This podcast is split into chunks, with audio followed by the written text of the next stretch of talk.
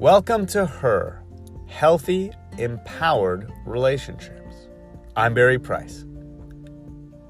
Esther Perel, whose professional training group I am fortunate and grateful enough to be in, talks about this paradox within all of us, these different parts of us that can want competing things, our desire for freedom and choice at the same time as we desire commitment, monogamy, safety, and stability.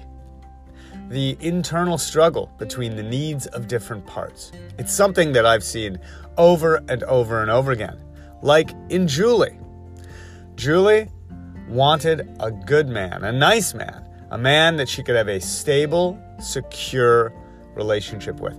She was already divorced and had two almost grown kids, and she wanted to have a good, stable man for them in their lives.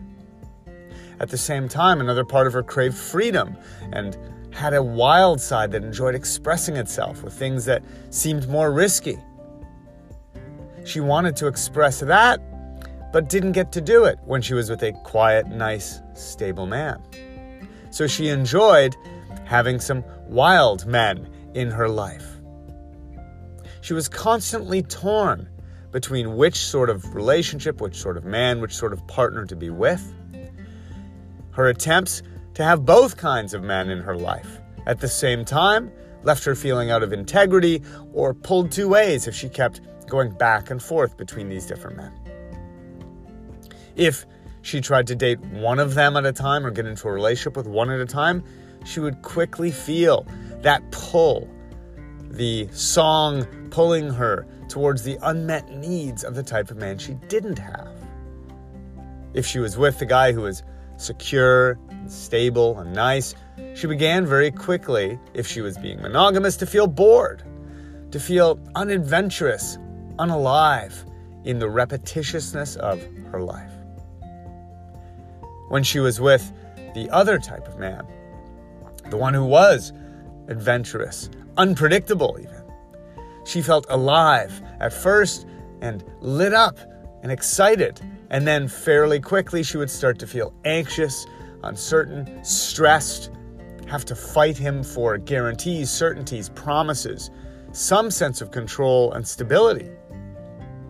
Neither one was working for her because it had nothing to do with the men themselves. This is this internal paradox that happens when we don't allow ourselves to just admit to ourselves that we have different parts who often have competing needs. How can we have a very high need for complete independence and freedom, and yet have a very high need for someone to depend on us and need us?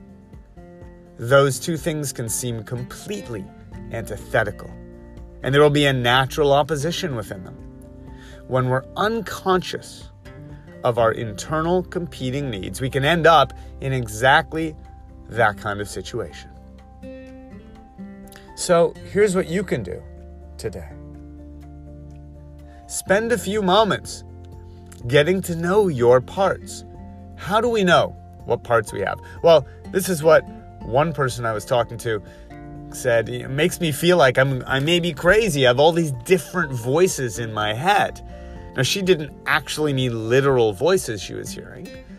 What she meant was that she was pulled this way and that way by different competing parts of her. One that wanted to do something more carefree and teenagery. Another one that wanted to do something very responsible, but that felt stifling and constricting to her. And yet another part that was just sad and didn't want to do anything. It's okay as a human being that you're having multiple feelings at once, that you have multiple needs at once. And our needs are what drive all of this. So if you want to get to know your parts, start here. Start by making a note today of the different things that you feel you need. Some of these are needs you're meeting because that part, in quotes, is already got the driving, uh, is already driving, already has the steering wheel. She's in charge momentarily. You gave her her way. Some of your needs may be being met through a job that's very secure, or it may be being met through the variety of something that you're doing. And other needs that are unmet may be coming across as a craving, a discomfort, an anxiety, a restlessness for change, or wanting or desiring something you don't have that you're not getting, an itch that isn't being scratched. If you're debating anything in your head that is important, should I see him again? Should I not? Do I want to date this person? Should I leave him? Should I not? Is this the right woman for me to try dating? Is this the right job for me? Anywhere where you have internal opposition and disagreement, your parts are showing themselves very actively. Identify that thing that you may have some internal disagreement over, even if it's a tug of war where those parts are taking turns. Today, this one gets her way. Tomorrow, I'll overindulge and spend, but today I'm going to be financially responsible. Where do you tend to have that internal push-pull, that paradox, that disagreement, that argument with yourself? That's where you can identify several parts of you competing with different needs. Your job is to actually openly identify them and have a conversation with them. Journal with them. Get to the bottom of what they really need. Start seeing your parts more as people sitting on your board of directors, on a committee that advises you of about what you need. Instead of giving each of them the job of taking over, getting their individual needs of that part met, I'm going to just be with the stable guy and ignore the part of me that needs excitement and passion. Then when I get sick of it, I'm going to let the other side take over and we'll go do something crazy with a guy who's hot and bad for us, rather than letting the parts take turns running the show. Today, notice what those parts are and what they need, and take that as advice, requests that they're giving you, and that you're in charge. You're the chairwoman of the board.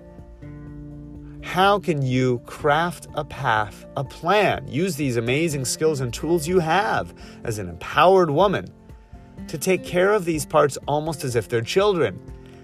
How do we meet all of our needs rather than taking turns denying the needs of some of your parts?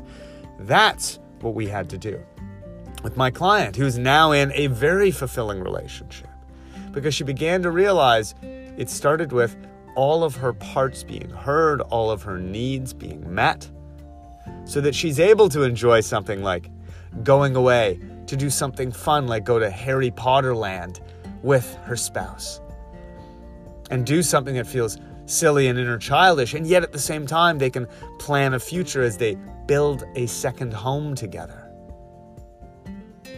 She found a way to listen to and honor all of her parts and all of those needs in the conversation. Get to know your parts today by paying attention to anywhere where you have that internal disagreement, and find the way to meet all of their needs. That's what will give you a healthy, empowered relationship as a whole woman, the whole woman you really are. Much love.